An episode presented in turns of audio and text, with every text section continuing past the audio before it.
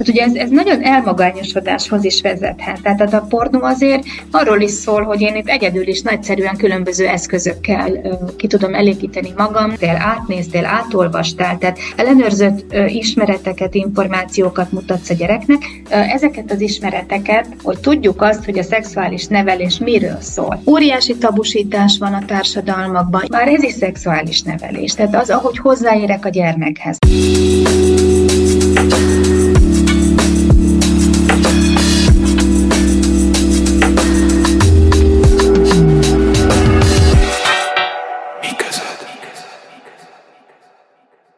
Sziasztok, ez itt a Mi Erdélyi Közéleti Podcast, én Kis Anna vagyok, és a mai podcasttal egy sorozatot indítunk el, mint olyan az elsőt.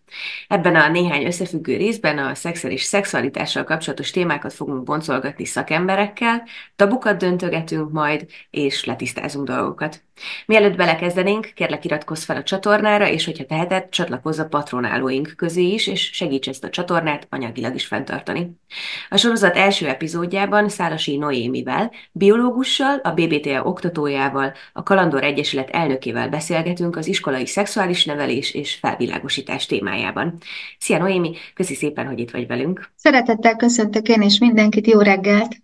Sokszor lettem dühös, az az igazság, amikor készültem erre a beszélgetésre, és sokat gyere győzöttem meg arról, hogy mennyire, hát ez így lehet, hogy csúnya lesz, de hogy mennyire buta és értelmileg visszamaradott ember kerül be a román parlamentbe, ahol elvileg ugye a román népet és társadalmat képviselik, inkluszíve minket is. És közben talán arra is rájöttem, hogy valamit lehet, hogy a másik oldalon sem csinálnak, vagy csinálunk egészen jól, vagy eléggé jól, de, de lehet, hogy az is van, hogy ez az oldal nem tud eléggé hangos lenni ahhoz képest, hogy milyen hangerő van a politikumnak a kezébe, amikor ehhez a témához nyúlunk. Az iskolai szexuális nevelés hosszú évek óta vitatárgya, a, a vitatárgyát képezi a közéletnek, és nyilván nem csak nálunk, hanem nagyon sok más országban, Európában és az Egyesült Államokban is. Ugye elképesztően átpolitizálódott, átideologizálódott, e, és miközben megint csúnya szavakat fogok használni, prűd, ignoráns és a hatalmukkal visszaélő emberek döntenek a kérdésben, gyermekek ezrei tanulnak meg a pornóból szexelni, na de nem menjünk ennyire előre. Még mielőtt a nagyon szűk e, témakérdéseit tenném fel, nagyon kíváncsi vagyok a véleményedre.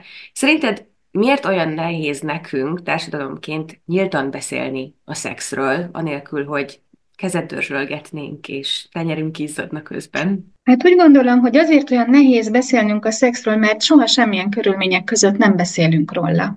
Nem beszélünk se otthon, a zárt falak között, nem beszélünk se a biztonságos családi környezetben, már akinek ez van, nem beszélünk se az iskolában, nem tanulunk se az óvónéniktől, tanítónéniktől, tanároktól, szülőktől, tehát soha semmikor nem beszélünk róla, és egyszer csak ott vagyunk a kellős közepén, ugye, mert a testünket azt mindenhová visszük magunkkal. Úgyhogy sajnos kialakult ez, hogy Óriási tabusítás van a társadalmakban, így, ahogy mondod, rengeteg ideológiai, vallási meggyőződés, politikai nyomás nehezedik erre a témára, és sajnos tényleg ott tartunk, hogy a gyerekek és a fiatalok a legtöbbször, ami a legrosszabb a pornóból és az online tartalmakból, ami egy picit jobb, talán egymástól tanulnak. Vágjunk is bele a közepébe. Szerintem, ami a legtöbb problémát és fennakadást okozza, akár képviseleti szinten, akár az emberek fejében, az az, hogy nem tudják, hogy miről szól a szexuális nevelés óra, és mi különbség van a szexuális nevelés és felvilágosítás között. Úgyhogy Elsősorban arra kérnélek, hogy ezt itt tisztázz le nekünk. Hát óriási különbség van a felvilágosítás és a nevelés között, ugye? A felvilágosítás az még meg-meg történik itt-ott, iskolákba elvétve, leggyakrabban hetedik osztályba, tehát akkor, amikor a gyermekek már 13-14 évesek, tehát már nagyjából rég benne vannak a kamaszkorba, és ezek általában egy-két órára korlátozódnak, amikor is jobb esetben a szexuális aktusról beszélgetnek velük, de rosszabb esetben csak a nemi betegségekről és a nem kívánt terhességekről beszélnek a gyerekekkel, és leginkább elijesztik, megijesztik őket. Ugye ezzel szemben a szexuális nevelés az egy nagyon átfogó, nagyon hosszú, nagyon sok mindenre figyelő átfogó életkori sajátosságokat figyelembe vévő, az óvodáskortól, vagy egészen picikortól, nem is mondanám, hogy az óvodáskortól, gyakorlatilag a gyerek megszületésének a pillanatától kezdődik, és egy egész életen át tart, és ez rengeteg sok témát ölel fel. Ugye itt ennek keretében megismerjük a saját testünket, a szexuális identitásunkat, megtanulunk normálisan kommunikálni, megtanuljuk a beleegyezés fontosságát, kölcsönös kölcsönös tiszteletet, attitűdöket formálunk, megtanulunk védekezni a nem kívánt érintésekkel, szexuális úton terjedő betegségekkel kapcsolatban, megtanuljuk azt, hogy az online térben hogyan tudjuk kivédeni az esetleges szexuális zaklatást, de nem csak az online térben, hanem a mindennapi életben, érzelmi intelligenciát fejlesztünk, szexuális kultúrát fejlesztünk, tehát hogy ez egy olyan nagyon-nagyon átfogó megértésre, kölcsönös tiszteletre arapuló nevelési folyamat, ami egy egész életen keresztül tart. És ezzel kapcsolatban rengeteg tévhit van az emberek fejében. Ezeket el szeretném mondani, mert olyankor, amikor én képzéseket tartok, vagy amikor így felmerül ez, hogy szexuális nevelés, akkor nagyon sok mindenkinek a, az agyába csak az ugrik be, hogy biztos, hogy a nemi identitásról és a nemi szerepekről fogunk beszélni, biztos, hogy LMBTQ propagandát akarok nyújtani, és biztos, hogy olyan embereket akarok, vagy olyasmire akarom meggyőzni a résztvevőket, hogy a következő Pride Fesztiválon egy bennerrel felvonuljanak, de szó sincs erről. Tehát, hogy pontosan ez lenne a lényeg, hogy azokat a dolgokat világítsuk meg, amivel egy gyermek, vagy egy kamasz, vagy egy leendő felnőtt nap mint nap találkozik, és hogy ezeket teljesen nagyon pontos biológiai és nagyon pontos tudományos ismeretekkel ruházzuk fel. Tehát, hogy itt nem egy nagy ködösítés zajlik, hanem, hanem nagyon-nagyon pontosan használjuk a kifejezéseket, nagyon pontos dolgokat tanítunk meg, és nagyon fontos dolgokat, amiket majd később a gyermek az önbecsülésére, a saját maga és a mások tiszteletére fogja tudni használni. Tehát ez egy ilyen nagyon átfogó és egy nagyon holisztikus szemlélet a szexuális nevelés, és még egyszer hangsúlyozom, hogy egy életen keresztül tart. Nem egy-két alkalomra szorítkozik, mint a szexuális felvilágosítás. És még egy dolog a szexuális felvilágosítással kapcsolatban. Ugye általában hetedik osztályban szoktak szexuális felvilágosítást tartani, ezt jó részt a biológia tanárokra ruházzák ezt a feladatot, tehát ugye nem nagyon van arra precedens, hogy a magyar tanár vagy a tornatanár fogja ezeket a felvilágosító órákat megtartani.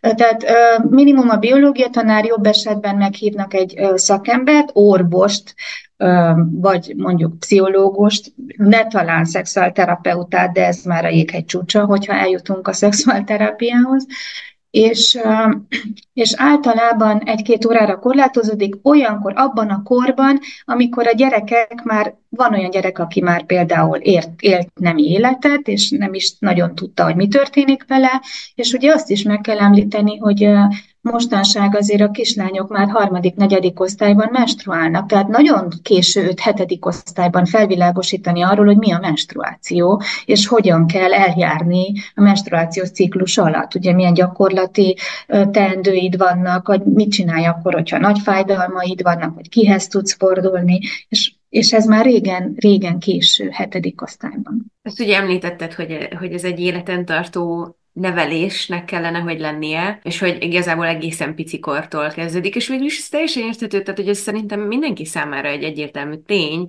hogy mondjuk már, ami az első ilyen látható jelennek az, amikor két óvi is elmondja egymásnak, hogy gyere, mutasd, mit van, én is megmutatom, hogy mim van. Hát ezek a, az első nagyon evidens jelei annak, hogy, hogy a gyerek elkezd foglalkozni a saját testével és a másiknak a testével, ezzel viszont valóban valamit jó lenne kezdeni. Úgyhogy most arra kérnélek, hogy mondtad, hogy életkori sajátosságok mentén kell ezt oktatni. Szeretném, hogyha lebontanád egy kicsit, hogy mit jelent életkori sajátosság és szexuális nevelés mondjuk óvodáskorban, vagy akár azelőtt, óvodáskorban, kisiskoláskorban, és aztán így haladjunk, ilyen uh-huh. akár konkrét gyakorlati példákkal, ilyenkor hogyan beszélhet a pedagógus, hogyan kéne viszonyuljon a szülő ezekhez a kérdésekhez. Jó, tehát ugye ennek az átfogó nemi nevelésnek az egyik leges, legfontosabb célja az az, hogy főleg a az abúzus megelőzése. Tehát, hogy erre tanítsuk meg a gyerekeket, hogy hogyan tudják ezeket kivédeni. Ugye nagyon-nagyon gyakori sajnos,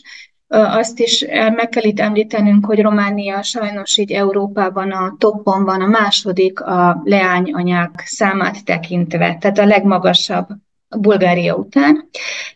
És hogy mire kellene őket megtanítani, és egészen pici kortól, hát például már születéskor, ugye most nagyon furcsán fog hangzani, amit mondok, biztos egyeseknek nem is nagyon fog tetszeni, de a lényeg az, hogy az, ahogy például a babát tisztába teszi az édesanyja, vagy az, amikor például lázcsillapításkor a, a kuppot felhelyezi a végbelébe. Már ez is szexuális nevelés. Tehát az, ahogy hozzáérek a gyermekhez, az, ahogy miközben tisztába teszem, beszélek hozzá. Ugye nem csak nézem, hanem azt mondom, hogy most bekakiltál, bepisíltél, lecseréljük a pelenkát, most lehet, hogy egy kicsit hideg lesz a kezem, mert ugye megérinted a gyermeket, és a nemi szervei körül matatsz közben, tehát, hogy, hogy ez, ez is már hozzátartozik a szexuális neveléshez. Vagy, vagy az, hogy a kupot felhelyezni a popsiába, mielőtt felhelyezem a popsiába, közben én beszélhetek hozzá, és mondhatom ezt, hogy most belázasodtál, és ezt a kupocskát fel kell tegyük, és lehet, hogy egy picit kellemetlen érzés lesz, de hát akkor most ezt csináljuk. Tehát, hogy ez is már hozzátartozik a szexuális neveléshez. Nagyon jól mondtad, ugye, hogy óvodás korban olyan három-négy, de inkább öt éves korban jön ez a kakipisi téma, ez minden óvodás életkorában, életkori sajátosság, és ez minden gyermek átmegy ezen, és hogy valóban az asztal alatt ülve szokták egymásnak mutogatni a nemi szerveiket, és ez egy teljesen természetes és teljesen normális folyamat, amit megfelelően kell kezelni. Tehát ugye az lenne normális, hogy ilyenkor az óvónéni azt mondja, hogy igen, látom, Petike, hogy téged érdekel a kislánynak a nemi szerve, igen, lássuk, hogy nálatok, ti hogy hívjátok ezt otthon, milyen, milyen neve van. Ugye, ugye minden családban a nemi szerveknek van egy sajátos neve, különböző kifejezéseket használunk erre, ami szintén teljesen normális, és akkor azt is el lehet bátran a gyerekekkel meg lehet csinálni, hogy előveszünk ilyenkor könyveket, ugye, ezt megmagyarázzuk nekik, hogy nem illik az asztal alatt levetközve egymásnak mutogatni ezeket, de megtaláljuk a megfelelő kifejezéseket, hogy hívjuk, ugye? Punci, nunus, akár fütyike, akármi nem számít. Erre vannak fantasztikusan jó gyermekkönyvek, és most, hogyha megengeded, én mondok is egy párat, jó? Tehát Magyarországon lehet ezeket kapni, de itt nálunk is már egyre gyakoribb az Ábel kiadónál például van egy csomó, például van egy ilyen egy kis punci könyv és hihetetlenül aranyos. Ez a kis könyv, ez ugye pontosan erről szól, hogy milyen kifejezéseket használunk a női nemi szerv megjelölésére, és a szerkezetét mutatja be, de nagyon barátságosan, nagyon gyerekbarát módon, és van benne szó akár például a maszturbációról is, ami szintén egy nagyon természetes folyamat, erről is fogok egy picit később beszélni. Tehát, hogy itt ilyenkor az a feladata a tanítónak, vagy az óvónőnek, meg még az óvodáskornál tartunk, hogy igenis elővegyen egy könyvet, és egy picit megmutogassa ebben a könyvben, hogy az embernek nem csak óra, szeme, szája és füle, meg két karja, lábai vannak, hanem van nemi szerve is. És igen, ezt a nemi szervet a lányoknál így hívjuk, a fiúknál úgy hívjuk. Ugyanakkor azt is meg kell nekik tanítsuk, hogy nem mutogatjuk egymásnak mesztelenül az óvodában, ugye? Visszatérve erre, amit mondtál, ugye, amit mondtam, ugye, hogy például maszturbáció nagyon gyakran előfordul óvodában, hogy elalvás előtt maszturbálnak a gyerekek, és ezt is nagyon sok pedagógus nagyon sokféleképpen viszonyul hozzá, és nagyon sokféleképpen értelmez. Tehát ilyenkor ugye vannak olyan tabu mondatok, amiket nem mondunk ilyenkor. Tehát nem mondom azt, hogy azonnal vedd el a kezed onnan, és most fejezd be, vagy mert leszárad a kezed, és mindenféle ilyen szörnyű mondatokat, vagy hogy ö, meg leszel büntetve, és ilyet azonnal soha ne csinálj többet, és behívom a szüleidet, és odarángatok mindenkit, mert ez egy normális folyamat, és a gyerek ezt nem tudatosan csinálja. Tehát ő nyilván nem tudja még óvodáskorban, hogy nem illik ezt az óvodában csinálni. Ilyenkor az óvónőnek ez a feladata, hogy megtanítsa ezt, hogy bár tudom, hogy ez belőle jó érzéseket vált ki, mégsem csináljuk ezt az óvodában, ezt egyedül csináljuk, otthon, a paplan alatt valahol, de hogy igazából az, hogy a gyerek maszturbál az óvodában, annak valamilyen oka van. És ezt az okot kell kideríteni megközelíteni. Ugye itt valamilyen lelki probléma lehet, a családon belül történhet valami, és itt igazából arra kell akkor figyelni, hogy a szülőkkel való beszélgetés során ez derüljön ki, tehát ezt nyilván mindenképp el kell mondani a szülőknek, és közösen, vagy akár szakember bevonásával, itt pszichológusra gondolok, meg kell fejteni az okot, hogy miért történhet ez. De ez egy teljesen normális, folyamat, nem kell tőle megrémülni, nem kell a gyerekeket jelzőkkel, nem kell a gyerekekre jelzőket aggatni, nem kell őket emiatt kiközösíteni, nem kell őket nevetségtárgyává tenni. Tehát ezek nagyon-nagyon intim dolgok, amikről viszont beszélni kell, tehát nem szabad a szőnyeg alá söpörni. Aztán amire nagyon meg kell őket tanítani, és igazából erről szólnak ezek a kis ö, játékok, szituációs játékok, beszélgetések, amiket én például pedagógusokkal szoktam folytatni, az az, hogy meg kell tanulják a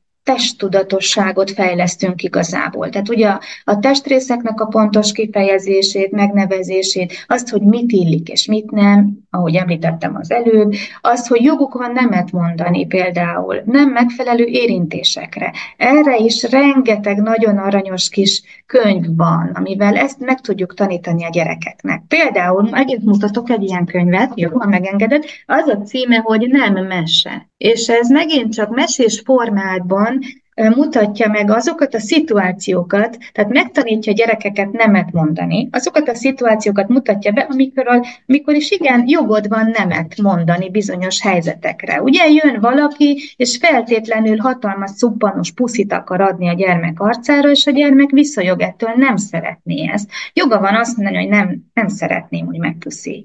De ez a nem mondás, ez ugye legfőképpen arra tanítja meg a gyereket, hogy joga van nemet mondani, nem jó érintésekre. Tehát megtanítjuk, hogy mi a különbség egy jó érintés és egy rossz érintés között, hogy vannak jó titkok és vannak rossz titkok. Például jó titok az, hogy titokban tartjuk, hogy születésnapja lesz a testvéremnek, és készülünk neki egy meglepetéssel. Egy rossz titok pedig az, hogy valaki olyan helyen érintett meg engem, ahol nekem ez kellemetlen. Ezzel, ezzel kapcsolatos a fehér nemű szabály, vagy bugyi szabály, ahogy mondják ezt így a köznyelvben, és erre is nagyon aranyos kis játékok és kicsi piktogramok és kis magyarázó mese és szöveg van hozzá. Tehát, hogy ezeket tanítjuk meg kicsi gyermekkorban. Azt azért Aztán, elmondod pontosan, hogy mi ez a bugyi szabály? Ez a bugyi szabály, vagy igen, mondjuk úgy, hogy fehér nemű szabály, mert így jobban hangzik azért, ez arról szól, hogy a fehér neművel takart részekhez senkinek nincs joga hozzányúlni. Tehát még, még az orvosnak sem, még akár a dadusnak sem, vagy az óvónéninek, vagy tanítónéninek, csak is akkor, hogyha a gyerek beleegyezik. Tehát nyilván a szülő hozzányúlhat, de úgy, hogy közben magyarázatokat mond ehhez a hozzányúláshoz. Ugye? Tehát most ezt nem arra kell gondolni, hogy ha a gyerek mondjuk bekakilt, akkor nem tesszük tisztába, tehát nyilván tisztába tesszük, de hogy akárki nem nyúlhat a fehér neművel védett vagy fedett testrészekre, testrészekhez. Jó? Ez a bugyi szabály, és akkor erre van egy nagyon kedves kis mese, rá lehet keresni az interneten, amikor egy ilyen kis manócska beszélget egy gyerekkel, és itt ott megérinti őt a manócska, a gyereket, és akkor egyszer csak azt mondja, hogy nem, most már ide nem nyúlhatsz, mert itt ezt, ahol bugyi védi, vagy fehér nemű védi azt a testrészt, oda nem nyúlhatsz. Az nem szabad.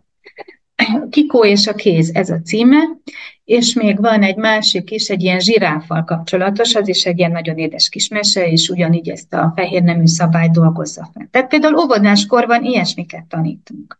Nem megyünk vele olyan dolgokba, amiket a gyerek nem ért meg. De mutatok még egy másik könyvet, amit szintén óvodásoknak is ajánlanak. Ennek az a címe, hogy Peti Ida és Picuri, és ezt egy svéd ö, író páros írta, amúgy először ez a könyv a 80-as években jelent meg, és azóta már rengetegszer újra nyomták, és arról szól ez a könyv, hogy egy kétgyermekes családba érkezik egy harmadik gyerek, és az édesanyja terhes babát vár, tehát a harmadik babát várja, és nagyon-nagyon kedvesen, és a gyerekeknek érthető, és nem félelmetes módon magyarázza el a fogantatás pillanatától kezdve a szülésen át, egészen addig, ameddig megszületik ez a kicsi baba, és megmutatja azt is, hogy a testvérek hogyan viszonyulnak hozzá. Olyan szavakkal, amiket egy kicsi gyerek is megért, olyan szavakkal, amiket, amiktől nem ijed meg. Tehát itt ugye ez a lényeg, hogy akár a szülésről vagy fogantatásról is lehet már kisgyerekekkel is úgy beszélni az ő nyelvükön, és az ő életkori sajátosságaiknak megfelelően, hogy ne ijesszük meg őket. Aztán később, mikor nagyobbak a gyerekek, mondjuk általános iskolában, akkor már lehet más dolgokról is beszélni. Ugye már nyilván más szinten is, szintén az életkori sajátosságoknak megfelelően, és aztán amikor elkezdenek kamaszodni, hát akkor meg már pláne rengeteg sok mindenről kell beszélni. Ugye itt a legfontosabb a, a testtudatnak a, a fejlesztése, tehát hogy tudja, hogy az, hogy hogyan, hogy fejlőd, hogyan fejlődnek a nemi szervek például, milyen testi változásokon fog ő átmenni, hogy a lányoknak ugye elkezd nőni a mellük, hogy szőrösödik a nemi szervük, hogy hónajban megjelennek a szőrök. Tehát, hogy ez teljesen normális dolgok, hogy a fiúknak mélyül a hanguk, hogy merevedés történik reggel. Tehát, hogy ezek teljesen természetes, normális dolgok, hogy aztán a kislányok akár harmadik, negyedik osztályban nagyon korán elkezdenek menstruálni. Ne ijedjenek meg ettől. Tehát, hogyha soha nem beszélsz egy leánkával a menstruációról, hát az rettenetesen ijesztő lehet, amikor először megjön a havi vérzésed, és nem tudod, hogy mi történik, azt hiszed, hogy valami nagyon rossz dolog történik, és hogy ezt ugye nagyon úgy kellene elmagyarázni a gyerekeknek, hogy ez a nőiességnek a megjelenése, és hogy ez egy csodálatos dolog. Persze vannak ennek negatív része is, és azt, hogy ilyenkor pontos gyakorlati tanácsokat adni, mit kell csinálni, hogyan tartom, tartom tisztán magam. Tehát, hogy rengeteg olyan dolog van, amivel lehet foglalkozni. Ugye később a kamaszkorban azon túl, hogy a testedben milyen változások történnek, hogy ez lelkileg hogyan befolyásol. Ugye rengeteg, a hormon a háztartás változik, ez rengeteg lelki folyamatot is indít magával, és, és teljesen normális, hogy különböző helyzetekben így vagy úgy reagálunk.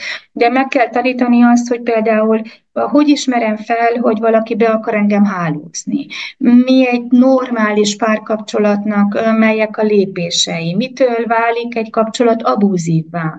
Meddig terjednek a határok? Ugye meg kell nagyon, szerintem borzasztóan fontos megtanítani a beleegyezést. Tehát ugye, hogy beleegyezek abba, hogy velem ez vagy az fog történni, vagy kettőnkkel ez vagy az fog történni. Tehát ezeket mind, mind, mind tartalmazza a szexuális nevelés. Megtanít normálisan kommunikálni, ugye olyan szavakat használni, kifejezni az érzéseimet, elmondani, hogyha nekem tetszik vagy nem tetszik valami, hogyha szeretnék vagy nem szeretnék valamit. Megtanít azt, megtanítja azt, hogy az online térben hogyan tudok működni, mit osztok meg magamról, mit fogadok el a másiktól, hogyan kommunikálok. Ugye belefuthatunk itt, ezt nagyon jól tudjuk, hogy mindenkinek a kezében van a mobiltelefon, mindenkinek ott van van a világháló, hogy akár már kicsi gyermekek sajnos hozzájutnak pornóhoz és durva pornóhoz. Tehát, hogy ezeket megtanítja normálisan kezelni. És ami nagyon fontos, hogy főleg kamaszkorban megtanítja kiépíteni az önbecsülést. Ugye megtanít saját magammal tisztába lenni, és minél nagyobb egy kamasznak az önbecsülése, annál nagyobb eséllyel védi ki a nem kívánt közeledéseket.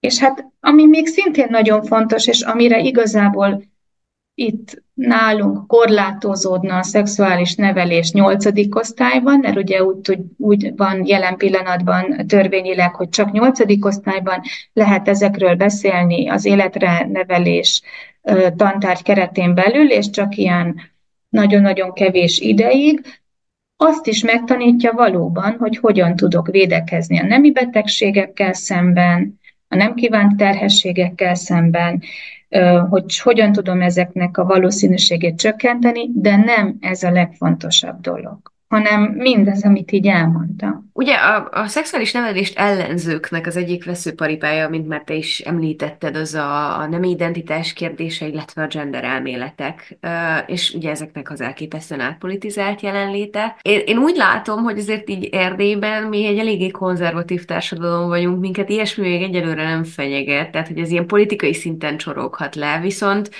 Azért mégiscsak fontosnak tartanám így feltenni a kérdést, hogy ilyen téma kapcsán mi az, ami hozzátartozik a szexuális neveléshez? Tehát, hogy hogyan jelenik meg akár a, a nem identitás kérdése, akár a gender elmélet, vagy gender kérdés a szexuális nevelésben? Hát most ezekben a ö, képzések, ezeknek a képzéseknek a során, amiket én tartok, vagy ö, amiket az egyetemi hallgatóknak is egy fél éven keresztül ö, tartok, egészségügyi nevelés keretén belül szoktunk mi szexuális nevelési témákra kiterjedni, érintjük ezeket a témákat. Nagyon részletesen nem megyünk bele, azért, mert ugye én főleg leendő tanítókat, óvónőket képzek, és lehető biológia tanárokat is. Tehát velük inkább beszélgetünk ilyen témákról, az óvónénikkel, tani, leendő óvónénikkel, tanítónénikkel inkább ezekről a témákról beszélgetünk, ami a kicsi gyerekeket érinti, hiszen őket jobban foglalkoztatják ezek a dolgok, de a tényleg az van, hogy az átfogó nemi nevelési programok, azok kiterjednek, igen, a pornó használatra is, kiterjednek a cybersexre is, kiterjednek a sextingre is, a gender elméletekre, az LMBTQ közösségekre, az interszexualitás témájára, tehát hogy egy csomó olyan témára, egy csomó olyan témáról is van szó, amik, amik ide tartoznak. Ezek is ugyanúgy beletartoznak a nemi nevelésbe. Még akkor is, hogyha a politikumnak ez nem tetszik. De természetesen mi soha nem úgy szoktuk ezeket tálalni, hogy állást foglalunk emellett vagy ellene, hanem egyszerűen beszélgetünk róla. Most itt nagyon-nagyon fontos az is, hogy ki beszél róla, hogyan beszél róla, milyen módszerekkel, milyen jellegű tantervel, tananyaggal. Ugye tantervről nem beszélhetünk, mert az nem létezik nálunk tanterv de, de ugye, hogy milyen témákat hozol fel. Tehát, hogy szerintem ez is nagyon-nagyon szorosan ide tartozik, és nem, nem igaz, hogy nem kell ezekről beszélni. Amúgy mondom, én, én folyamatosan ezt mondom, hogy nagyon, hál' Istennek óriási paletta van, tehát rengeteg nagyon jó könyv van ezekkel kapcsolatban, amiket bátran be lehet vinni a gyerekeknek. Rengeteg jó film van ezzel kapcsolatban. Nem tudom, hogy hogy de biztos vagyok benne, hogy a hallgatóság ismeri a Sex Education Netflix sorozatot. Ugye ezzel kapcsolatban könyv is van most már, útmutató az élethez, szexoktatás, rengeteg olyan téma kerül itt megbeszélésre, ami ebben a filmben is megjelenik. Hogy van egy másik ilyen könyvünk is, például mi a gender, ugye, és egy kicsit helyre teszi ezeket a fogalmakat. Tehát, hogy fontos ezekkel a fogalmakkal tisztában lenni, helyesen alkalmazni őket. Fontos azért tehát, hogy ez, az, az átfogó nemi nevelés azt is megtanítja, hogy, hogy ezekkel a közösségekkel szemben mi hogyan legyünk toleránsak. És hogy fogadjuk el őket. Tehát a, a másságot is. Hogy tudom elfogadni. És igazad van ebben, hogy itt mi Erdélyben rettenetesen zárt közösség vagyunk, óriási tabukkal a hátunk mögött. Nagyon nehéz ezeket a tevékenységeket végezni. De hogy attól még kell, mert ha tetszik, ha nem, egy adott korban, attól még az a gyerek találkozni fog azzal a kifejezéssel, hogy gender elmélet, és találkozni fog, nem tudom, akár melegekkel, akár transzneműekkel, akár bármivel, és én egyszerűen nem, azt nem értem, hogy miért jó az egyesek szerint, hogy úgy találkozzon a diák ezekkel, akár fogalmilag, akár személyesen emberekkel, akik ezekhez a kisebbségekhez tartoznak, hogy közben fogalma sincs róluk. És igen, mint mondtad, elképesztően fontos az, hogy ki és hogyan oktatja, nem csak ezeket a témákat, de úgy egyáltalán a szexuális nevelést, mint olyat. Úgyhogy a következő kérdésem az igazából erre vonatkozik. Ugye a felmérések az azt mutatják, hogy a társadalom az a szülőtől és a pedagógustól várja el, hogy, hogy segítsen a gyereknek a szexualitással kapcsolatos kérdésekben, míg az adatok azt, mondja, azt mutatják, hogy ugye nagyon nagy mértékben a diákok már egyre inkább a kortársaiktól tanulnak, slash a pornóból. De még mindig nem menjünk el odáig. Az én kérdésem az, hogy milyennek kéne lennie az ideális tanárnak, és most az ideálisat itt jó értelembe kell venni, tehát hogy nem idealizálni szeretném, és nem a tökéleteset keresem, hanem hogy ideális esetben annak a tanárnak és szülőnek milyennek kéne lennie ahhoz, hogy megfelelően tudjon a gyermek éppen adott kérdése, az éppen adott kérdéseire válaszolni. Nyilván itt kompetenciákra gondolok, milyen, mennyire kell nyitottnak lennie. Mi van akkor, hogyha az a felnőtt komolyan szorong attól, hogy tőle ilyet fognak majd kérdezni a gyerekek? Mennyire igaz az a felvetés, hogy ahhoz, hogy egy felnőtt hitelesen és jól tudjon a, a gyermekeknek akár párkapcsolati, akár, akár szexualitással kapcsolatos kérdéseire válaszolni, ahhoz önmagának is nyitottnak kell lennie erre, és lehetőleg jó önismerettel kell, hogy rendelkezzen a, a saját maga szexualitásával kapcsolatosan, és nem csak nyilván. Na hát ebben a kérdésben nagyon sok minden benne van, Anna, de elsősorban ez van, amit mondasz, hogy abszolút nyitottnak kell lennie. Nagyon-nagyon tájékozottnak kell lennie, nagyon képbe kell lennie egy csomó mindennek. Én nagyon jól tudom azt, nagyon sok olyan diákom van, akik nagyon kicsi zárt közösségekből jönnek, most nem akarok itt régiókat megnevezni Erdélyben, de, de tudjuk, hogy vannak olyan helyek, ahol borzasztó nagy tabu, tabu téma ez a szexualitás, mint hogyha nem lenne az élet teljesen normális, vele együtt járó része. És erre a kolléganőm a Budapesti Egyetemről, akinek majd fogok beszélni, van egy fantasztikusan jó könyve, ami ingyen letölthető a az internetről, ez a biztonságban, ez a címe, biztonságban nemi nevelés és szexuális abúzus megelőzés gyermek és serdülőkorban.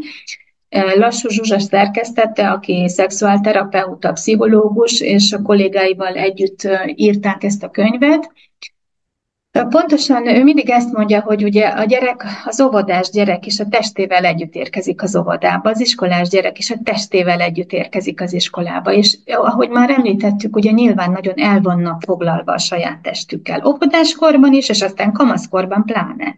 Tehát egy, egy hetedikes, nyolcadikos gyereket minden érdekli, tehát a legjobban a saját teste érdekli, és a szexualitás, mert a hormonjai tombolnak, a teste változik, és nem biztos, hogy nagyon leköti most a, román fogalmazás, vagy földrajzból akármi, vagy matematikából az emelt szintű matematika, de a teste az annál inkább foglalkoztatja. És akkor itt jönnek a képbe a szülők és a pedagógusok. A szülők nagyon sokszor nagyon furcsán reagálnak a gyerekek kérdéseire, tehát hogy mi ennek kell lennie, ezt mondtam nagyon nyitottnak, nagyon elfogadónak, megértőnek, az önbecsülése és a saját maga ismerete nagyon fejlett kell legyen, tehát nyilván nagyon magas önismerettel kell rendelkezzen, és tájékozottnak kell lennie. Tehát, hogy visszatérve erre, amit beszéltünk, hogy a szülők néha furcsán reagálnak, mert a gyerekek különböző életkorokban vagy kérdeznek, vagy nem. Tehát, hogyha a gyerek úgy, úgy látja, hogy a szülő nem annyira nyitott, akkor biztos, hogy nem a szülőnek fog kérdéseket feltenni, vagy hogyha a szülő teljesen elzárkózik, vagy megijed, ez is egy normális reakció, mert furcsa saját gyerekeddel szexualitásról beszélgetni. De hogyha ilyen eset áll fenn, akkor ezeket ki lehet nagyszerűen védeni azzal, amit már említettem, hogy vásárolsz ilyen típusú könyveket. És hogyha nem is akarsz erről nyíltan beszélgetni a gyerekkel, de be lehet csempészni a gyerek szobájába ezeket a könyveket, itt-ott, itt-ott oda lehet tenni, vagy akár azt is lehet mondani, hogy nekem ez most kellemetlen.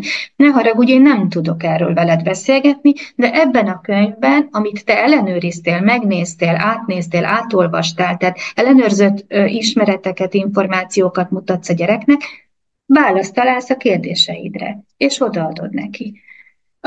Ugye a tanároknak is ugyanilyeneknek kellene lenniük. Tehát egy nagyon zárkozott, egy introvertált, egy gátlásokkal teli tanár, aki nem tud nyíltan kommunikálni, soha nem fog ilyen témákról beszélgetni. Úgy nem, nem nagyon szeretnek a tanárok az iskolában ilyen témákról beszélgetni. Én nagyon azt látom, hogy nagyon fontos lenne, hogy akár a szülőknek is tartsunk néha ilyen képzéseket, vagy hogy velük is lehessen ezekről a témákról beszélgetni. Amúgy én nagyon azt propagálom, és mindig mondom a hallgatóknak is, hogy nem szabad és nem lehet ilyen témákat bevinni se az óvodába, se az iskolába, anélkül, hogy a szülőkkel ne egyeztetnél erről. Pontosan azok miatt a az ideológiák, meg erkölcsi normák, meg akár akár vallási meggyőződések miatt is, amikben különbözünk mi, mint szülők. Tehát, hogy a, a hely, anélkül, hogy velük egyeztetnél, anélkül, hogy elmondanád, hogy tehát nem ez lesz a, nem ez lesz a fontos, feltétlenül, tehát ez, amit mondtam az előbb, hogy nem, nem ezzel kezdjük, hogy nem identitás és gender kérdések és LMBTQ nem ezzel fogjuk kezdeni, hanem azt kell nekik elmagyarázni, hogy miért nagyon fontos ez, egészen pici kortól, és hogy te, mint óvónő, vagy tanítónő, vagy tanár, milyen témákat szeretnél érinteni. És az is nagyon fontos, hogy lássuk, hogy a gyerekeket mi érdekli. De a gyerekeket ezek a témák nagyon-nagyon érdeklik. És folyton fognak kérdezgetni. Tehát, hogy jól felkészült kell legyen, nagyon nyitott kell legyen, és pontos információkkal kell rendelkezni. Van egyébként most bárhol uh, ilyen képzés szülőknek? Működik így Erdélyben, valahol van? Erre lehet? Hát ezt így pontosan nem tudom neked mondani, azt tudom, hogy vannak próbálkozások. Voltkor volt egy nagyon jó beszélgetés az átlátszó Erdély Transtelex szervezésében, amikor ilyen, ezeket a problémákat érintettük többek között, amelyek a Márton Áron gimnáziumban történtek Csíkszeredában, és ott volt László Éva a szociális munkáról, szintén az egyetem oktatója. Én úgy tudom, hogy nekik van egy egyesületük, akik próbálkoznak ilyen jellegű témák feldolgozásával, de ezt erre most pontosan nem tudok válaszolni, hogy itt Erdélyben szülőknek tartanak-e ilyen jellegű foglalkozásokat. Azt el tudom képzelni, hogy egy jól felkészült tanár, vagy tanító, vagy óvónő be tud vinni ilyen témákat az óvodába, iskolába, és ő tud a szülőkkel is ilyen jellegű témákról beszélgetni, vagy azt is megteheti, hogy a szülői értekezletre, hogyha ő szeretne ilyen témákkal foglalkozni az oktatási intézményben, akkor a szülői értekezletre meghív egy orvost, egy pszichológust, egy szakembert, aki egy kicsit tudna ilyen témákkal, témákról beszélgetni a szülőkkel. Uh-huh. Jó, azt közben gyorsan ide elmondom, hogy ezeket a könyveket, amiket ajánlgatsz, illetve az előbb mondtál egyet, ami online is letölthető, ezeketnek az elérhetőségét beteszem majd leírásba, úgyhogy mindenkinek csak egy kattintásnyi távolságra lesz. Mutatok amúgy sokat, hogyha gondolod, vannak például olyanok is, és mutatok is egyet, amelyek szexuális abúzusról szólnak, és ezt is már kilenc éves kortól ajánlják, ez egy elég kemény könyv, Lili és a bátorság. Ez arról szól, hogy egy cirkuszban egy édesanyja ő az artista, és a kislány is ott él vele, és a kislányt megpróbálja behálózni a bohóc. És, hogy, és ez egy mese, de a mese a szexuális abúzusról szól, és amúgy azt ajánlják, pszichológusok írták a könyvet, azt ajánlják, hogy ezt a mesét egy, egy huzamban olvassuk végig, tehát hogy nem két-három napon keresztül olvassuk, ugye, hogy oldódjon fel a feszültség, és utána na azt is vannak hozzá ajánlások, hogy hogyan kell ezt a mesét a gyerekekkel feldolgozni, melyek azok a kérdések, amikről beszélgetni kell vele, velük, úgyhogy egy, egy nagyon-nagyon jó könyv, és mondom egészen kicsikortól, harmadik osztálytól már akár erre is fel lehet hívni a figyelmet, hogy vannak veszélyek. Az, hogy valaki próbál téged behálózni, a grooming jelensége, szexuális zaklatás. Tehát nagyon, nagyon jó kicsi gyerekeknek szóló könyvek is vannak már. Én még mutatok egyet, most a kedvencem, ez a Mi történik velem, felvilágosító könyv kamaszoknak.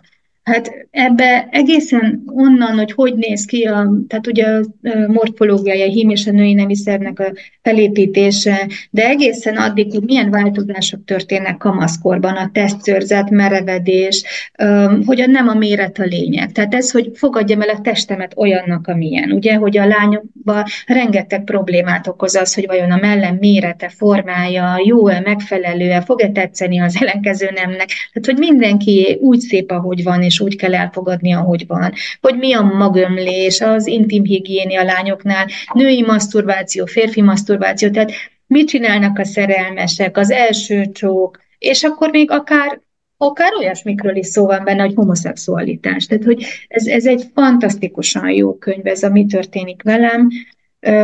Vagy van egy ilyen magyarországi, szintén orvos írta, menstrupédia, ami a menstruációt járja körül, és ez egy, ez egy képregény. Rengeteg mindent meg lehet belőle tanulni, szintén így a menstruációval kapcsolatban, de akár azt is, hogy a fiúk hogy állnak -e ez a kérdéshez. Mert ugye a fiúknak is nagyon fontos tudni, hogy a lányok menstruálnak. Tehát ez nem egy nagy örtönzőség. Úgyhogy nagyon sok jó, jó könyv van, amit ilyenkor lehet használni. Lehet nézegetni, lehet belőle tanulni, lehet olvasgatni. Nagyon sok videó, nagyon sok animáció van az interneten, ami elérhető, nagyon sok jó beszélgetés, csak hát ugye szűrni kell, nem, nem szabad mindent elfogadni úgy, ahogy, ahogy ömlik az internetről. Így van, és mennyivel jobb, hogyha szülőként ellenőrzött tartalmat adunk a gyereknek a kezébe, mint sem, hogy arra gondolunk, hogy hát majd biztos talál valamit az interneten, mert hogy akkor Átérnék a pornó kérdésére, mert ez szerintem egy elképesztően fontos része ennek a beszélgetésnek.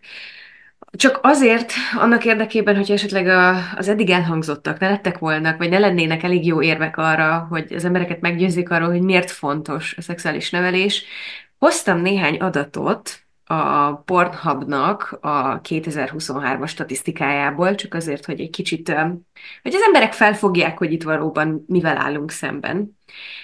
Tehát, hogy egyre fiatalabb korban kerülnek pornográf tartalmak közelébe a gyermekek. Um, van három elképesztően nagy um, pornó vagy felnőtt filmes tartalmat szolgáltató oldal. Ez az egyik a Pornhub, a másik az X-Videos, és a harmadik az XNXS. Ezek havonta 5,81 milliárd látogatót fogadnak.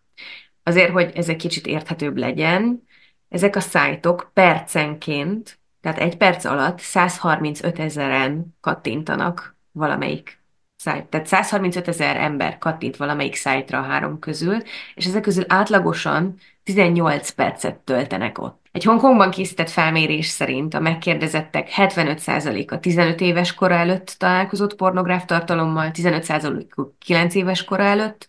Az Egyesült Királyságban a fiatalok 55%-a mondta, hogy már látott életében pornográf tartalmat, 44%-uk több mint egyszer nézett ilyet, 13%-uk már rendszeresen nézi és ők körülbelül 13 évesen találkoztak ezekkel a tartalmakkal először.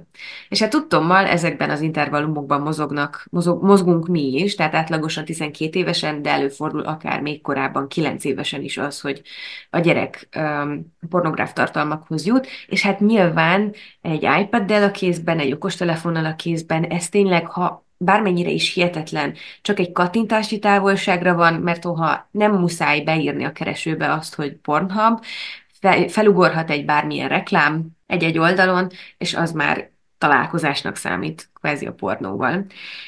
És hát aki esetleg még úgy gondolná, hogy ezeken az oldalakon erotikus képek lennének, és nem olyan durva, annak konkrétan ajánlom, hogy lépjen fel egy ilyen oldalra, és nézze meg, hogy, hogy milyen tartalmak vannak ott, és hogy kicsit értse és értelmezze, hogy ez miért baj, hogyha a gyerek ezzel találkozik. Kezdjük onnan, hogy milyen hatása van egy 9 éves gyerekre egy pornotartalomnak. Most mondok egy nagyon szomorú példát. Tavaly-tavaly előtt konkrétan itt Kolozsváron egy iskolában fordult elő, hogy ké, másodikos gyerekek pornográf tartalmakat nézegettek iskolaidőben az iskolában délutáni oktatás során, és ezt boldogan megmutogatták egymásnak. Ugye a fiúcskák nézegették, de megmutogatták a lányoknak is, ami óriási felháborodást keltett, és nagyon-nagyon megijesztette a gyerekeket, tudom, a kislányokat. Annyira, hogy nem aludtak éjszaka, annyira, hogy utána az osztályközösséggel pszichológus hosszasan kellett foglalkozzon, és a szülőket is bevonva próbálják meg ezeket a félelmeket valahogy csökkenteni. Ugye nagyon ijesztően hat-hat egy gyerekre, főleg ilyen pici korban, 8-9 évesen egy pornográf tartalom, azért, mert általában a pornófilmekben ugye az agresszió van, általában a pornófilmekben a nő az mindig megalázott helyzetben van, őt mindig ledominálja a férfi, neki esetleg olyan dolgokat kell tennie, ami nagyon félelmetes lehet egy kicsi gyereknek. Ugye gondolok itt az anális szexre, az orális szexre, és sajnos kialakulhat a gyerekekben egy olyan tévhit, vagy tévképzet, hogy ez a normális, és hogy ez a szex. Holott ugye azt is tudjuk, erre is vannak statisztikák, hogy például Angliában a kamaszlányok sokkal inkább belemennek az orális szexbe, mint a rendes szexuális aktusba, illetve azt akarom ezzel mondani, hogy könnyebben, nagyon könnyen veszik rá egymást az orális szexre, lassan olyan lesz, mint egy csók. Tehát nem kell ahhoz párkapcsolatban lenni, nem kell ahhoz szerelmesnek lenni, nem, nem fontos, hogy legyenek érzelmek, ezt nagyon gyorsan össze lehet hozni, és ez biztos vagyok benne, hogy, hogy a pornónak a hatása. Tehát azt tudom elmondani, hogy szerintem nagyon veszélyes kicsi gyermekkorban, nagyon nagy félelmeket, gátakat építhet a gyerekbe, nagyon megijedhetnek ezektől a tartalmaktól. Később pedig, hogyha nem tanul, tanulják a nemi nevelés során ezeket a dolgokat, amiket így az előzőekben beszéltünk, vagy ezeket a témákat, lehet, hogy azt képzelik, hogy ez a normális, és hogy ezt, ezt tartozik a, a szexualitáshoz. Igen, része lehet a szexualitásnak, nyilván a szexen belül bármi megtörténhet. Csak ugye a szex az akkor jó, hogyha, hogyha egy szerelmi kapcsolaton alapul. Tehát e, ez is egy nagyon fontos része a nemi nevelésnek, hogy, hogy ezt is megtanítja, hogy, hogy, az, hogy az igazi párkapcsolat gyümölcse a szexualitás, és ezt nem csináljuk csak így egy éjszakás kalandok révén, meg a bulikba, meg akárhol, teljesen ismeretlenekkel. Nem fogok orális szexben részesíteni valakit, akit nem is ismerek tulajdonképpen. Tehát igen, a pornó nagyon veszélyes, kicsikorban még inkább veszélyes, olyan traumákat okozhat, amiket nagyon nehéz utána orvosolni, és ahhoz szakember segítsége kell már. És igen, igazad van, hogy egy kattintásra vannak a gyerekek ettől. Nem, nem muszáj ő beírja ezt, hogy Pornhub. Jön a reklám, vagy elég, hogyha az osztálytárs tudja már, hogy hol kell ezeket keresgélni, és megmutatja nagyon boldogan. Sőt, egyébként nagyon durva, de olyanról is hallottam, látni nem láttam, de olyanról is hallottam, hogy YouTube-ra feltöltött gyerektartalmakba rejtenek el Hát ilyen pornográf tartalmú képeket, képkockákat, tehát hogy egy villanás az egész, de az épp elég arra, hogy így a gyerek így fennakadjon azon, hogy valami olyasmit látott, ami, ami nem feltétlenül odavaló volt. És hát akkor van az a nagyon rossz eset, amikor nincsen szexuális nevelés, nincsen, nincsen egészséges szexuális felvilágosítás, a gyerek a, és a tinédzser az a pornóból tanul e, szexelni, és a pornóból próbálja meg nem tudom levonni a konklúziókat, hogy miből kéne álljon egy párkapcsolat, és akkor, um, és akkor annak milyen végeredménye van? Hát annak ez a végeredménye, ahol mi tartunk sajnos most, hogy nagyon sok nem kívánt terhesség, nagyon sok nemi úton terjedő betegség, nagyon sok agresszió, akár családon belül is, Ugye, tehát ezt gondolom nem kell mondjam, hogy erre is nagyon komoly statisztikák vannak, amúgy itt ez nem Romániára érvényes, hanem sajnos az egész világra, hogy a gyermekek elleni szexuális abúzust leggyakrabban családon belül követik el. Tehát nem, nem kell messze menni, nem a, a parkban mutogatós bácsi fogja szexuálisan zaklatni a gyereket. Ez is szexuális zaklatás nyilván, de leggyakrabban családon belül történnek, és, és akkor ez, ez vezet oda, ahol mi tartunk most, hogy mi vagyunk Európában a másodikak, ami a leány anyák számát illeti. Plusz ide bejön az is, hogy hogy egyrészt nagyon komoly függőség tud kialakulni a pornótartalmak fogyasztása kapcsán, a, a másik, ami ezzel a függőséggel jön, az pedig az, hogy ha nem tanulja meg az a fiatal, hogy mit jelent egy valós uh, szexuális kapcsolat, akkor igazából, és a pornóból nyeri az örömét ehhez, akkor a valós emberi emberekkel, tehát más egy partnerrel, partneri szexuális kapcsolatban nem fogja, vagy nagyon nehéz lesz neki utólag már megtalálni azokat az örömöket, és azt a kielégülést, amit valamikor a pornó hozott neki, mert hogy ugye az van, hogy pornóból van bőven, mindig jöhet az új, mindig jöhet az új, mindig jöhet az új, mindig cseréljük, mindig új videót nézünk, míg a partner az elvileg ideális esetben egy állandó partner, tehát nyilván nem tudja hozni azt a, azt a folyamatos megújulást, akár a, a, a szexualitás terén sem. Tehát ezért is, tehát hosszú távon is elképesztően nagyon veszélyes az, hogy kinek mennyi hozzáférése van a pornóhoz, és hogy azzal mit kezd. Ez egy dolog, hogy mondjuk tényleg mindenkinek van, de nem mindegy, hogy az a gyerek vagy az a fiatal úgy jut a pornóig el, hogy közben egy jól megalapozott szexuális nevelésen ment keresztül, és tudja, hogy ami abban a pornóban történik, az annak fele sem igaz, mondjuk szépen, vagy fogalma sincs arról, hogy, hogy akkor az most így a való életen alapul-e, vagy sem. És ahogy mondtad, hogy függőségeket okozhat, nem csak ehhez vezet, hogy nem tudja, hogy egy normális párkapcsolatban milyen a, az egészséges szexualitás, hanem akár teljes mértékben elszigetelődhet. Tehát ugye ez, ez nagyon elmagányosodáshoz is vezethet. Tehát a pornó azért arról is szól, hogy én itt egyedül is nagyszerűen különböző eszközökkel ki tudom elégíteni magam, nem kell én semmi, nem kell nekem ott egy húsvérember legyen mellett, szerettem, és különösen nem kell vele semmilyen kapcsolatban legyek. Tehát nagyszerűen tudom csinálni a szobában, sötétben vagy nem sötétben a paplan alatt, ilyen-olyan eszközökkel, tehát hogy, hogy ez egyrészt függőséget okoz, másrészt pedig akár az elmagányosodáshoz is vezethet. És igen, nagyon rossz irányba tolhat el egy gyereket és egy fiatal. Tehát nagyon nagy veszélyei vannak. Ugyanakkor ez az átfogó nemi nevelés, amit mondtam, hogy nagyon inkluzív és komprehenszív, és nagyon épít az életkori sajátosságokra, akár még ilyen témákat is érintett. Hogy milyen a jó pornó, mi, mitől jó egy szexfilm, vagy milyen egy jó szexfilm, ahol tényleg szexualitásról van szó, és, és mi a durva pornó közötti különbség. Ezekről nem szoktam én például a diákokkal beszélgetni, azért, mert, mert egyszerűen nincs annyi időnk, tehát ö, olyan nagyon kevés idő áll rendelkezésre, hogy, ö, hogy sajnos még akár egyetemi hallgatókkal is ilyesmikről beszélgessünk, hogy főleg olyan témákat érintünk, ami azokat a gyerekeket érintheti, akiket ők fognak tanítani, tehát akik az ő célcsoportjuk, lásd, óvónők, tanítónők és ugye tanárok, de igen, ez is ide tartozik a nemi neveléshez. Ugye ezt már említetted, hogy nem árt a szülővel egyeztetni akkor, hogyha, hogyha az óvónő, tanítónő ilyen témákat szeretne bevinni a, az iskolába, óvodába. Ugye jelenleg, hogyha jól tudom, akkor ehhez a 7-8. osztályos egészségügyi neveléses felvilágosító órákhoz is a szülői hozzájárulás szükséges ami hát mondjuk 7-8-osan ahhoz a szülő beleegyezését kérni, hogy a gyereknek megtanítsák, hogy milyen, nem tudom, terhességmegedezési lehetőségei vannak.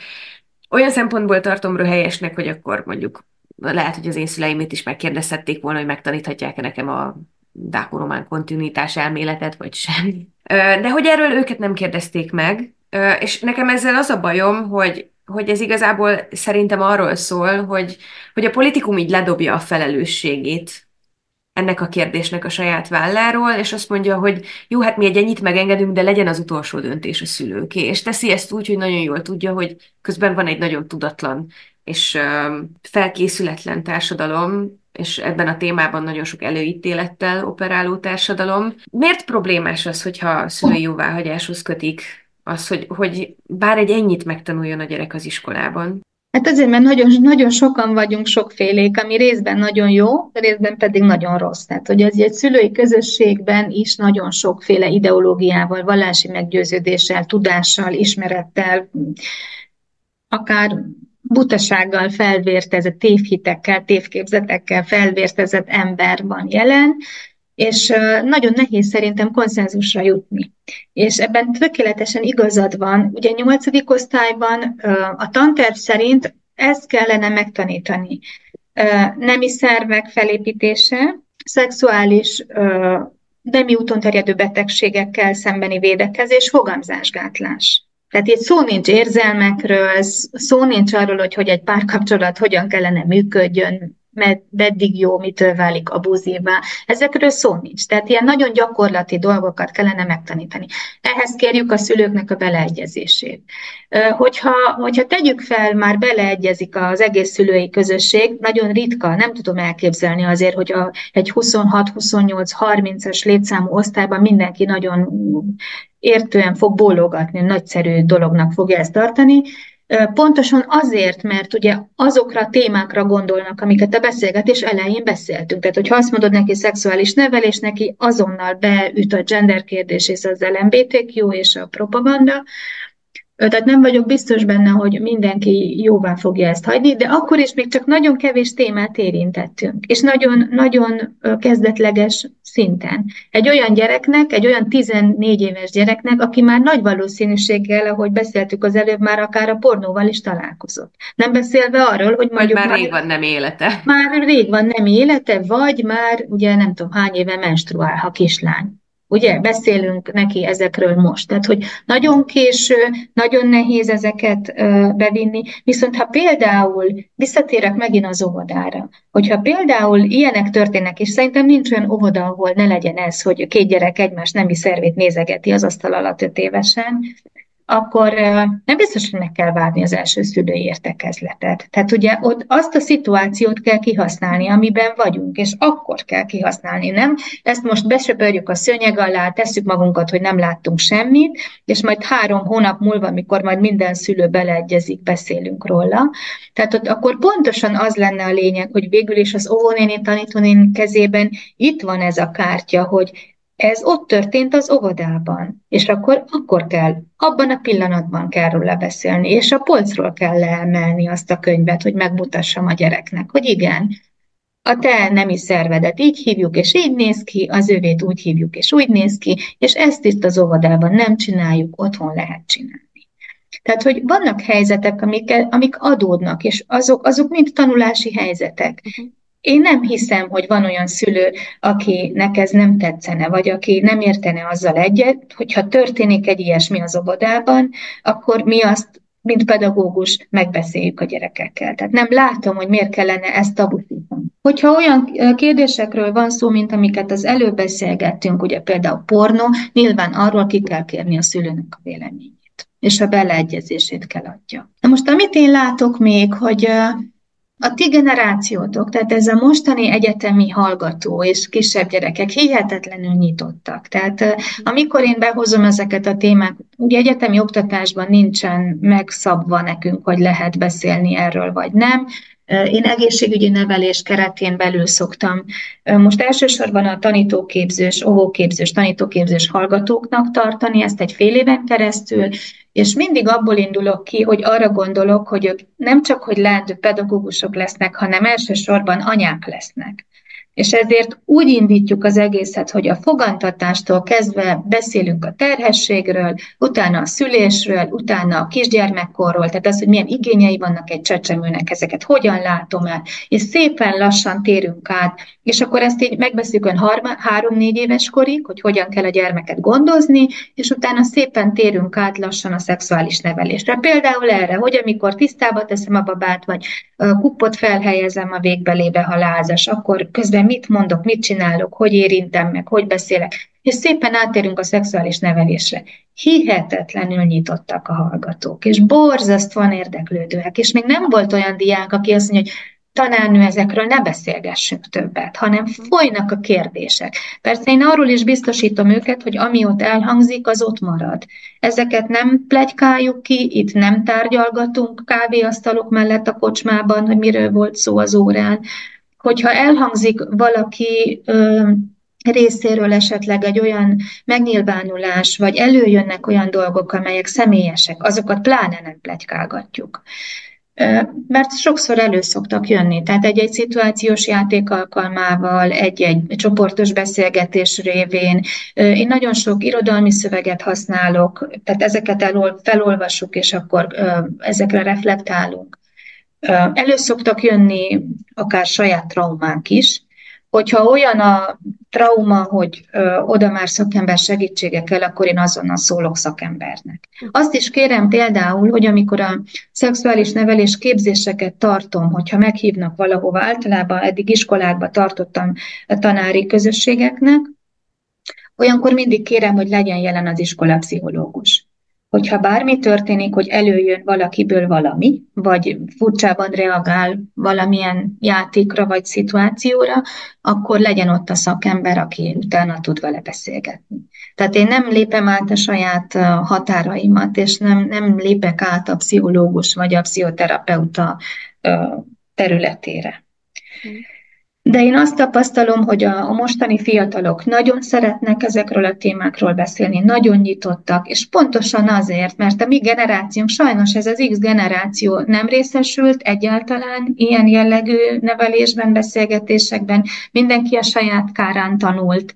Mondjuk tény az, hogy nekünk nem is állt a rendelkezésünkre akkor még ennyi tartalom, tehát nem volt internet, nem volt uh, okostelefon, nem volt laptop, nem volt uh, tablet, úgyhogy nem is özönlött felénk ennyi információ, de borzasztóan zárt közösség vagyunk mi az X-esek, nem nagyon szeretünk nyitni ilyen témák felé, és um, tabusít mindenki, igen. Úgy teszünk, mintha ez nem létezne, mintha a szőnyeg alá kellene söpörni, mint sok minden mást. Mhm. Sajnos. Úgyhogy nehéz. Ez nehéz, és nem is vagyok biztos benne, hogy ezt bárki felvállalja. Mint most például a biológus hallgatókról beszélek, hogy én a mesteris hallgatóknál tanítom, mesteriseknek tanítom ezt az egészségügyi nevelés keretében, szexuális nevelést, mesteris hallgatóknak másodéven, mert az alapképzésben, a tanárképzésben nincs rá lehetőségünk, akkor ugye alapozó tárgyakat tanulnak.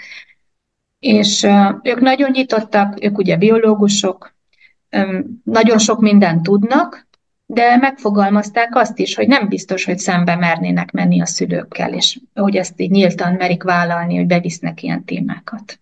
Hogyha a gyerekek kérik, akkor igen. Vagy ha a szülők kérik. Tehát ezt is el tudom képzelni, hogy van olyan szülői közösség is, aki ő maga kéri, hogy a, mondjuk a biológia tanár foglalkozzon ilyen témákkal. Uh-huh. És akkor lehet nyolcadik osztályban. A másik szerintem nagyon problematikus része ennek a témának, és ennyiben szerintem érinteni kell az ugye az egyház, és mint, mint olyan az egyházi intézményeknek a jelenlétés, azoknak a, a hatása a politikára és a politikumra. Mert ez ugye egy dolog, hogy, a, hogy az ortodox egyháznak röhelyesen hatal, nagy hatalma van a, a politikum felett, de ami szerintem nagyon elszomorító az az, hogy nagyon sokszor az ilyen meghatározó ügyek mögé beállnak az erdélyi történelmi magyar egyházak is, holott, és szerintem ez megint egyszerűen csak így a tudatlanságnak a, a, és a propagandának az eredménye, hogy a szexuális nevelés nem azt idézi elő, hogy akkor eh, gyertek mindenki szexeljen házasság előtt, hanem ennél sokkal komolyabb értékeket próbál megközvetíteni, de mégis ugye azzal megyünk szembe, hogy ettől elképesztően elzárkózik az egyház. Holott nem arra lenne szükség szerintem, hogy ő kitűzze az ászlajára, hogy na akkor ezt csinálni kell, hanem egyszerűen csak ne akadályozza azt, hogy ez ehhez kontrollált körülmények között jól átgondolt menettel hozzáférjenek fiatalok. Úgyhogy záró kérdésileg, vagy így tematikailag arra lennék kíváncsi, hogy szerinted mi mindennek kellene változnia, és milyen irányba, vagy hogyan, ahhoz, hogy egyrészt egy nap ilyen holisztikus szemlélettel az elejétől a végéig a szexuális nevelés ez bekerüljön az iskolákba, mi mindennek kell változnia ahhoz, hogy nem tudom, így egyénileg könnyebben tudjunk ezekről a dolgokról beszélni. Hát ez egy nagyon nehéz kérdés, és nem is nagyon szeretnék én így a, az egyházak ellen vagy mellett érvelni, nagyon jól tudjuk. És teljesen igazad van, hogy az ortodox egyház nagyon keményen fogalmaz ezzel a témával kapcsolatban, de nem kell nagyon messze menjünk, a katolikus és a református egyház sem nagyon támogatja. Hát ami a leges legfontosabb szerintem az, hogy, hogy, hogy először is ezt kellene valahogy magunkévá tegyük, ezeket az ismereteket, hogy tudjuk azt, hogy a szexuális nevelés miről szól. Tehát, hogy e, ez lenne egy ilyen nagyon-nagyon alap. Mert hogyha ezt megértenék az emberek, hogy ez úgy, ahogy mondtuk, ugye szemléletet formál, attitűdöt formál, érzelmekről szól, arról szól, hogy milyen egy normális párkapcsolat, és mindenről, amit itt felsoroltunk, akkor lehet, hogy ők sem zárkoznának el ennyire ezektől. A másik, tehát hogy próbáljunk meg egy kicsit nyitni ezek felé, a témák felé, nem elzárkozni, nem, nem feltétlenül mindenben csak a rosszat látni, és mindig a negatív oldalát megvilágítani, a másik, ami nagyon-nagyon fontos szerintem, hogy megfelelő tananyaggal rendelkezzünk, tehát hogy ide kellene egy nagyon jó tanterv, ami megfelelő témákat dolgoz fel, figyelembe véve az életkori sajátosságokat, ami ciklikusan épülne fel, ugye bővíteni folyamatosan a tartalmakat, és itt nagyon sok mindent figyelembe venne, attitűdöket, ugye akár ideológiákat bele lehetne vinni el, bátran lehet ezekről beszélgetni, de úgy, hogy közben fejlesz a gyerekeknek a kritikai gondolkodását, ugye tudja azt, hogy mit honnan fogadok el, kitől, mitől, milyen online tartalmat nézek meg, vagy utasítok el, milyen közeledést fogadok el, vagy utasítok el. Nagyon-nagyon fontos lenne, hogy ez inkluzív legyen, tehát ugye a szexualitás nem csak a, tehát a fogyatékkal élő emberek is élnek szexuális életet. Tehát erről is kellene beszélgetni. Ugye nem tudom, hogy, az, hogy az, az ide most még bejöhet-e még ezt, azért elmondom, hogy sajnos például a szexuális zaklatás nagyon-nagyon gyakori azokban az intézményekben, ahol fogyatékkal élők élnek. vagy pont árvaházakban, ugye, ahol a legjobban kellene védeni a gyermekeket. Mégis itt a legmagasabb a szexuális zaklatásnak az aránya. De nem kell messzire menjünk, azért az egyházak sem állnak ettől nagyon távol. Tudjuk, hogy vannak nagyon komoly könyvek erről, amelyek például ezt dolgozzák fel, hogy különböző most nem mondok ilyen egyházi hovatartozás, de különböző közösségekben milyen szexuális zaklatásos esetek történnek. Tehát, hogy ez is nagyon fontos lenne.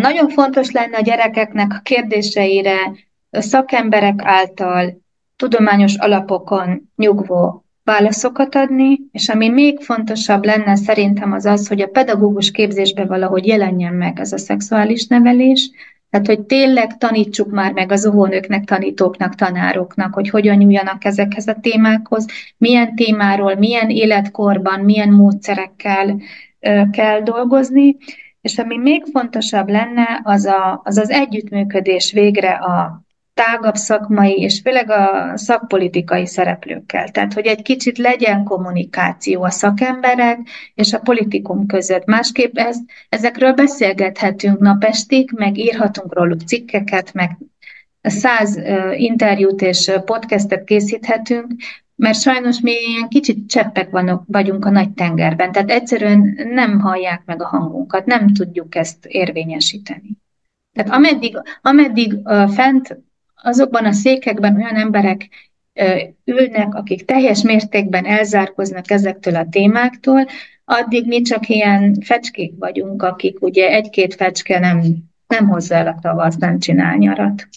Igen, pont tegnap, amikor készültem, akkor találtam, két, ha jól tudom, akkor 2022-ben szavazták meg ezt a törvényt, ami szerint most 8. osztályban lehet egészségügyi nevelést tartani, és akkor, amikor szavaztak, akkor egy aurós képviselőnek az volt az ötlete, hogy hát a gyerekek sportoljanak többet, mert akkor kevesebbet fognak a szexre gondolni. Tehát, hogy amikor a, beszélgetés elején szép szavakkal illettem a politikai gárdát, aki a parlamentben ül és jó pénzeket vasal fel, ezért akkor az ilyen emberekre gondoltam, akik akik úgy gondolják, hogy megtehetik és megengedhetik maguknak, hogy mindenféle tudományos alapot figyelmen kívül hagyjanak, és, és a mentén döntsenek. Egyébként hogy látod, hogy hol akad el ez a leginkább? Tehát az egy dolog, hogy nagyon komoly propaganda, meg ilyen ellenpolitikai szelek vannak a, a témával kapcsolatban, de hol, hol nem történik meg jól az információ átadás, akár szakemberek és, és politikusok között, vagy mi az, ami a leginkább akasztja azt, hogy, hogy ez át tudjon billenni?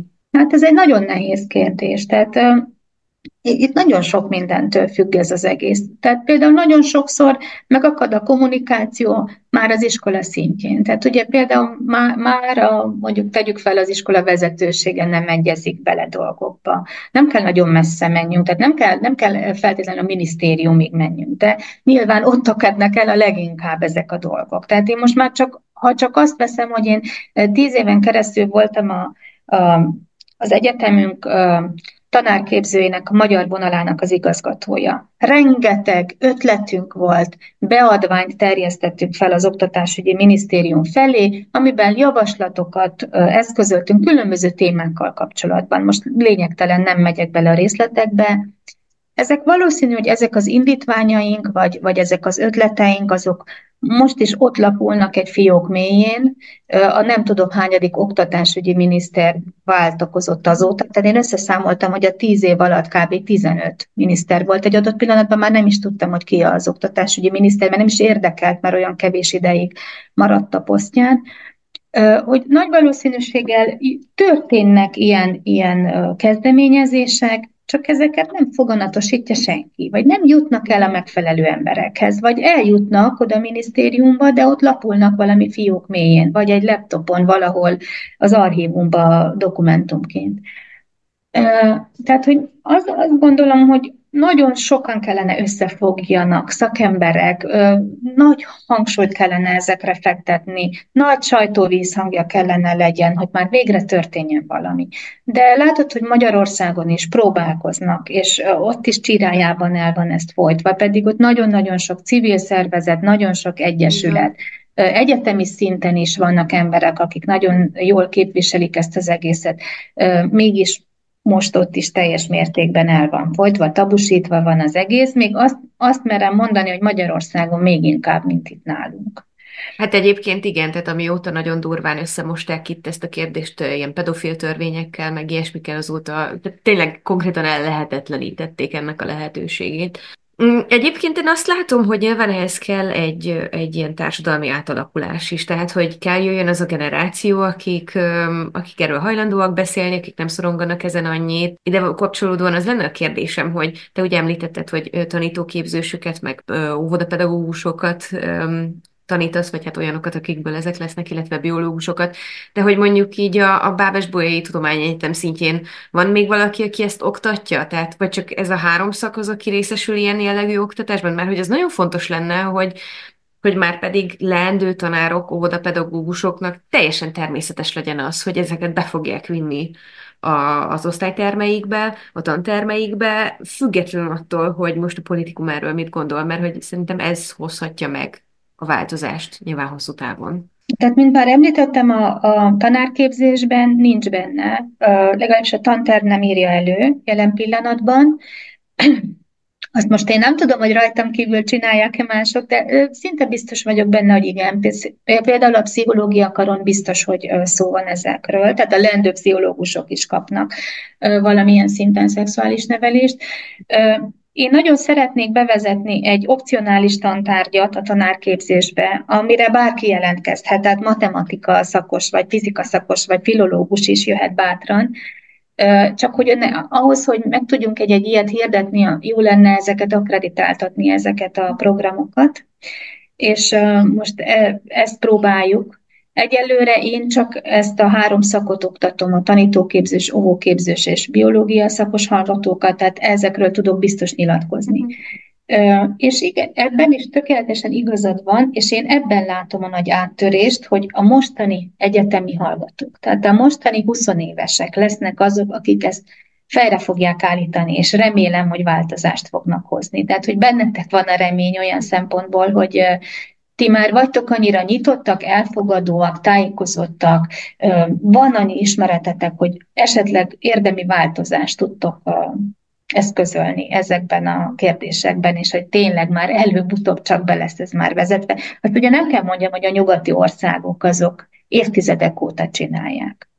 Tehát pont ezzel a kolléganőmmel, akit említettem, Lassú Zsuzsával, és akinek van ez a fantasztikusan jó könyve, ez a Biztonságban című könyv, készülünk most áprilisban Svédországba, ahol Stockholmba, a Stockholmi Egyetemnek a tantervébe kötelezően benne van az, a szexuális nevelés, ott minden, minden lehető pedagógus részesül ebben, tehát ha akarja, ha nem, és pontosan azért megyünk, hogy egy kicsit lássuk a jó gyakorlatokat, beszélgessünk a, a köznevelésben, a közoktatásban dolgozó pedagógusokkal, egyetemi hallgatókkal. Hát ha, hát, ha be tudunk valamit ide is csempészni magunkhoz.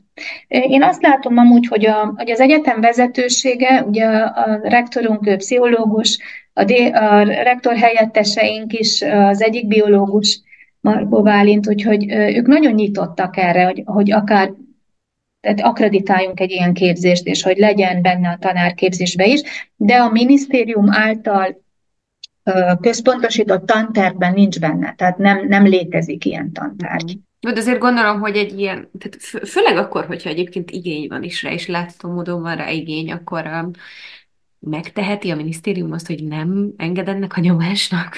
Hát ezt így nem, nem tudom. Tehát uh, lehet próbálkozni. Most ezt csináljuk, hogy próbálkozunk. Egy minisztérium akkreditációt uh, nagyon-nagyon nehéz megszerezni, egy egyetemi akkreditációt nem annyira nehéz megszerezni. És itt abban van a nagy előnyünk, hogy uh, a mi egyetemünk autonóm. Tehát elvileg, hogyha mi úgy döntünk, hogy ezt beszeretnénk vezetni, mondom, kötelező tárgyként nem lehet, mert ez központosított, a minisztérium mhm. által központosított, ami azt jelenti, hogy az összes romániai egyetemen, ahol tanárképzés vagy tanítóképzés folyik, ugyanazzal a tantervel kell dolgozni. A, főleg a tanárképzést illetően, mert a tanítóképzésben még vannak azért lehetőségek változtatni, ezért került be így hozzánk a magyar vonalon az egészségügyi nevelés, és ezért is tudom én ezt teljesen nyugodt szívvel a magyar vonalon képviselni. de a tanárképzésnek a tanterve az központosított. Azon mi sajnos nem tudunk változtatni érdemben, tehát kötelező tártként nem lehet ilyesmit betenni, opcionális tártként fel lehet ajánlani, és akkor itt nálunk az egyetemen lehet oktatni, persze. No, hát én nagyon remélem, hogy ezt mi hamarabb elindítjátok, mert szerintem sokkal fontosabb az akár diákoknak, hallgatóknak, és majd jövendőbeli diákoknak, hogy egyáltalán ez a tudás eljusson hozzájuk ilyen kontrollált körülmények között, mint sem az, hogy akkor ez most valóban akkreditált-e vagy sem. Tehát, hogy sokkal fontosabb az, hogy amikor helyzet van, akkor tudjon reagálni az az oktató, az a pedagógus, mint sem az, hogy papírja legyen róla, mert ezért tudjuk, hogy papírunk sok mindenről lehet. Szuper, nagyon szépen köszönöm Noémi, hogy ma itt voltál velünk, és ezt a csomó nagyon fontos infót megosztottad velünk. A hallgatóknak is nagyon-nagyon szépen köszönöm, hogy ma velünk tartottatok. Ha minden igaz, találkozunk jövő héten. Sziasztok!